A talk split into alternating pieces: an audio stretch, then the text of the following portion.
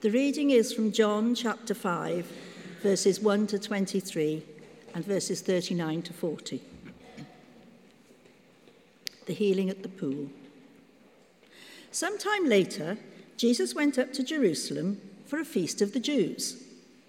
Now, there is in Jerusalem, near the sheep gate, a pool, which in Aramaic is called Bethesda, and which is surrounded by five covered colonnades. Here, a great number of disabled people used to lie the blind, the lame, the paralyzed. One who was there had been an invalid for 38 years. When Jesus saw him lying there and learned that he had been in this condition for a long time, he asked him, Do you want to get well? Sir, the invalid replied, I have no one to help me into the pool when the water is stirred. While I'm trying to get in, someone else goes down ahead of me. Then Jesus said to him, Get up, pick up your mat, and walk. At once the man was cured. He picked up his mat and walked. The day on which this took place was a Sabbath. And so the Jews said to the man who had been healed, It is the Sabbath. The law forbids you to carry your mat. But he replied, The man who made me well said to me, Pick up your mat and walk. So they asked him, who is this fellow who told you to pick it up and walk? The man who was healed had no idea who it was, for Jesus had slipped away into the crowd that was there. Later, Jesus found him at the temple and said to him, See, you are well again. Stop sinning, or something worse may happen to you. The man went away and told the Jews that it was Jesus who had made him well. So, because Jesus was doing these things on the Sabbath, the Jews persecuted him. Jesus said to them, My Father is always at his work to this very day, and I too am working. For this reason, the Jews tried all the harder to kill him. Not only was he breaking the Sabbath, but he was even calling God his own Father, making himself equal with God. Jesus gave them this answer I tell you the truth. The Son can do nothing by himself. He can do only what he sees his Father doing, because whatever the Father does, the Son also does. For the Father loves the Son and shows him all he does. Yes, to your amazement, he will show him even greater things than these. For just as the Father raises the dead and gives them life, even so the Son gives life to whom he pleased to give it. Moreover, the Father judges no one, but has entrusted all judgment to the Son, that all may honour the Son just as they honour the Father. Whoever does not honour the Son does not honour the Father who sent him. You diligently study the scriptures because you think that by them you possess eternal life. These are the scriptures that testify about me, yet you refuse to come to me to have life. This is the word of the Lord. Let's pray before we look at God's word together. Let's pray. Father God, we thank you for your word, the scriptures. And we thank you for the Lord Jesus, the Word incarnate. And we pray that as we read your word, we may see more of him in all his glory. Come, we pray, and reveal more of your, your glorious purposes of salvation in the Lord Jesus as we look at this passage this morning. For we ask it in his name. Amen.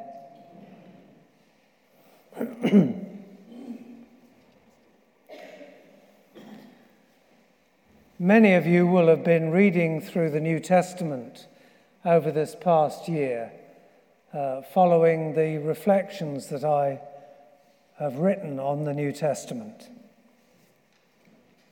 My apologies for those of you who receive printed copies of that, because in December you will have received a printed copy saying November, and that was rather confusing. Entirely my fault. But we're coming to the end of those readings. Tomorrow we'll see the end of the year and the end of the book of Revelation. And what a glorious end it is. But what are you going to do for in 2019? Well, of course, you may have your own plans, and that's fine. But my challenge to you this morning is to read through the Old Testament in the year in 2019. Now, I've created a schedule of readings for 2019. Don't worry, they don't include every single chapter and every single verse. If they did, you would read rather a lot each day. But they take you on a great sweep and tour of the Old Testament from the beginning of Genesis to the end of Malachi with a psalm for every Sunday. And I want to encourage you, if you will, to come with me and walk through the Old Testament during 2019. My aim is that together we might become more familiar with the Old Testament scriptures and find that they're a blessing and an encouragement to us day by day. And perhaps also a blessing and encouragement to others with whom we share what we've been learning. But the real question, I suppose, is this what value is there in reading the Old Testament scriptures?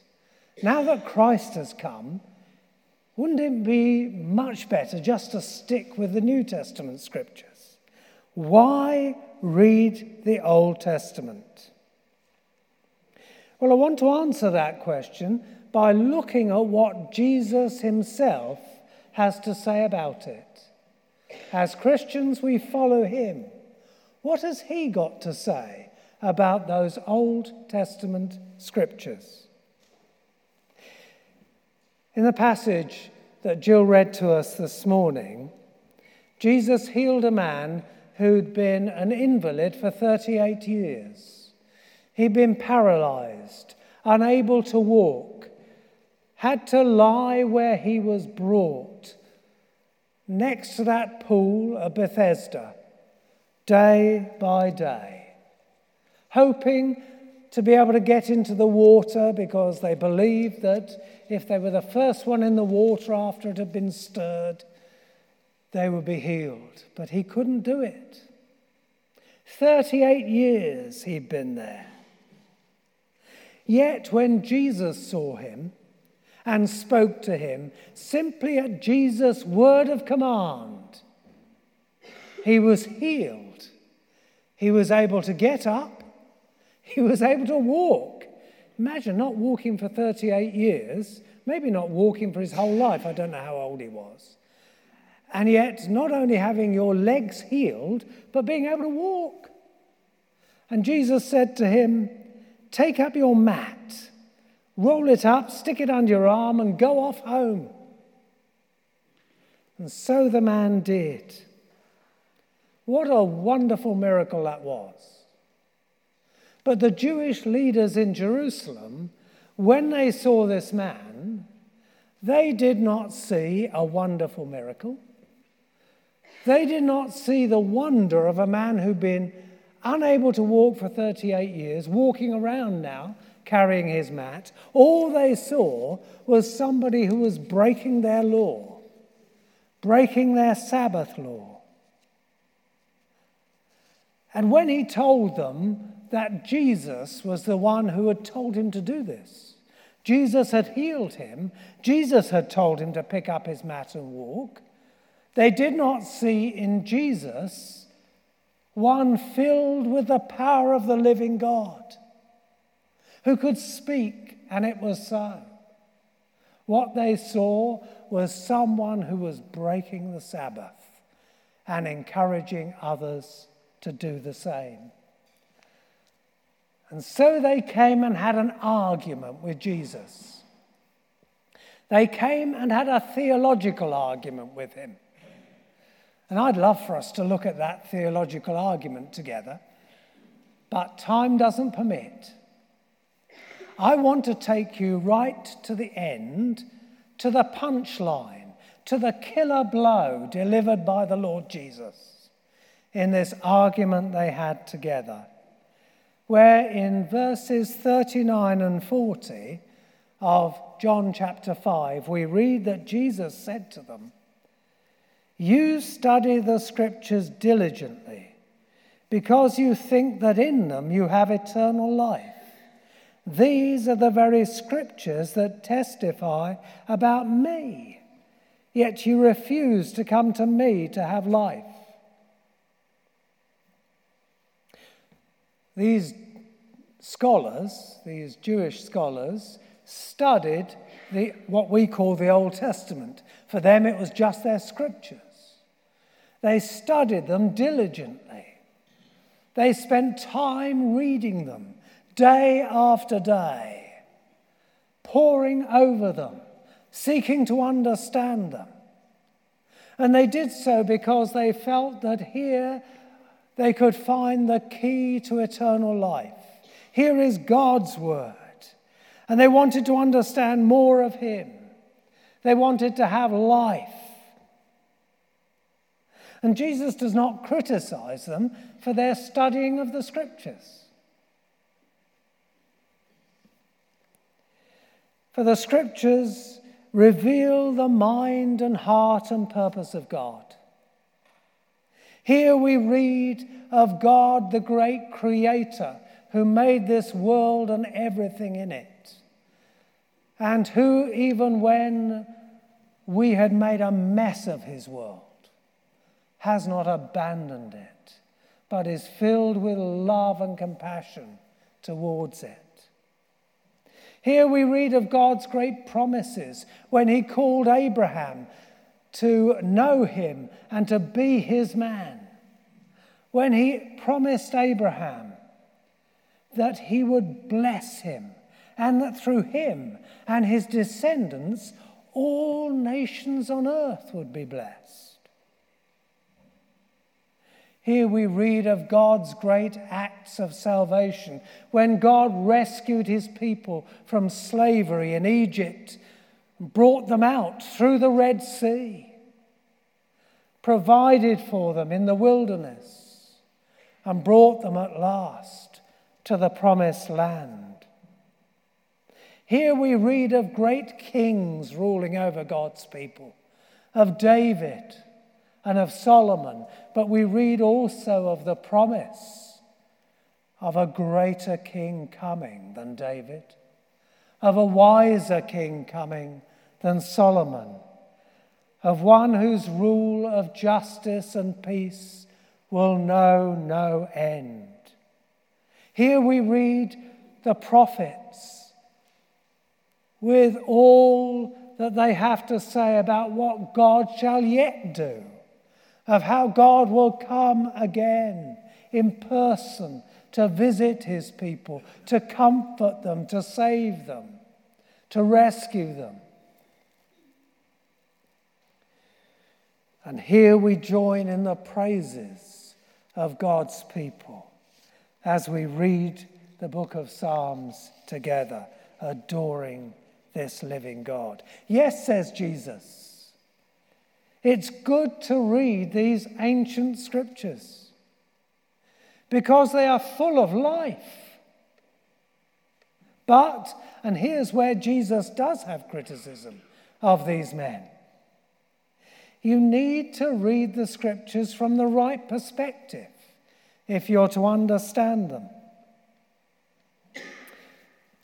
I don't know whether you um, enjoyed looking at those pictures, they seem to be a bit out of fashion now, where you get a picture of some everyday object, but taken from a rather strange perspective. And you have to try and guess what it is. And you look at it, and you scratch your head and you think, what on earth is that? And then suddenly you see this other picture, or maybe if you're looking at online, it zooms out and you suddenly see it in perspective. And oh, yes, it's a cheese grater. You need to see it in perspective, and suddenly you understand what it is. How many times have you seen someone you know, but you've seen them in a context where you don't expect them, and you think, I'm sure I know that person. You need to see things in perspective if you're to see them aright. And Jesus says that's true of the Old Testament. And you Jewish leaders, you're reading these scriptures because you hope to find eternal life in them, and yet you're reading them from the wrong perspective. You don't see what they're all talking about. How sad that these people, that their whole life have been devoted to missing the point. What a tragedy. For there Jesus stands in front of them. And he says, All these scriptures speak of me. You hope to find eternal life in these scriptures, and it's there, but it's there in me, the one standing right in front of you. And all you want to do is have a theological argument with me rather than come and have life, life in abundance, which I can give you.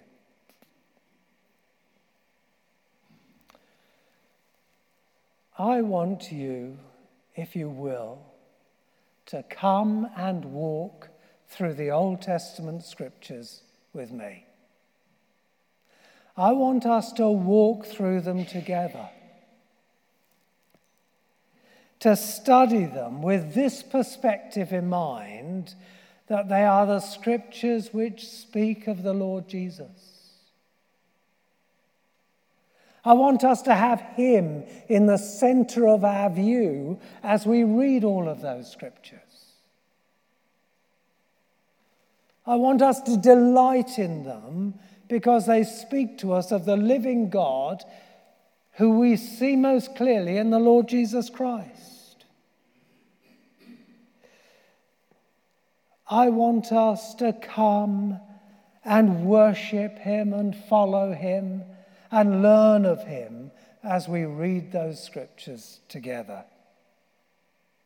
I want us to grasp the great big story of Scripture, the drama of God's saving plan and purpose. I want us to find that these Scriptures enlarge our view of the Lord Jesus. I'm excited about that prospect.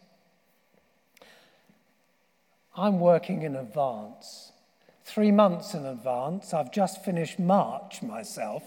I have to keep ahead of you if you're going to get those on the website or printed out. And I'm finding it exciting. And I want you to join me in finding it exciting and a source of blessing. I have to admit, there are some difficult passages in the Old Testament. There are some passages which, when we read them, will distress us. If they don't distress us, I suggest we're not reading them aright. And I haven't sought to avoid those passages. But I want us to read them with Christ constantly in view and to see him as the heart and the answer to all that God has for us in His Word.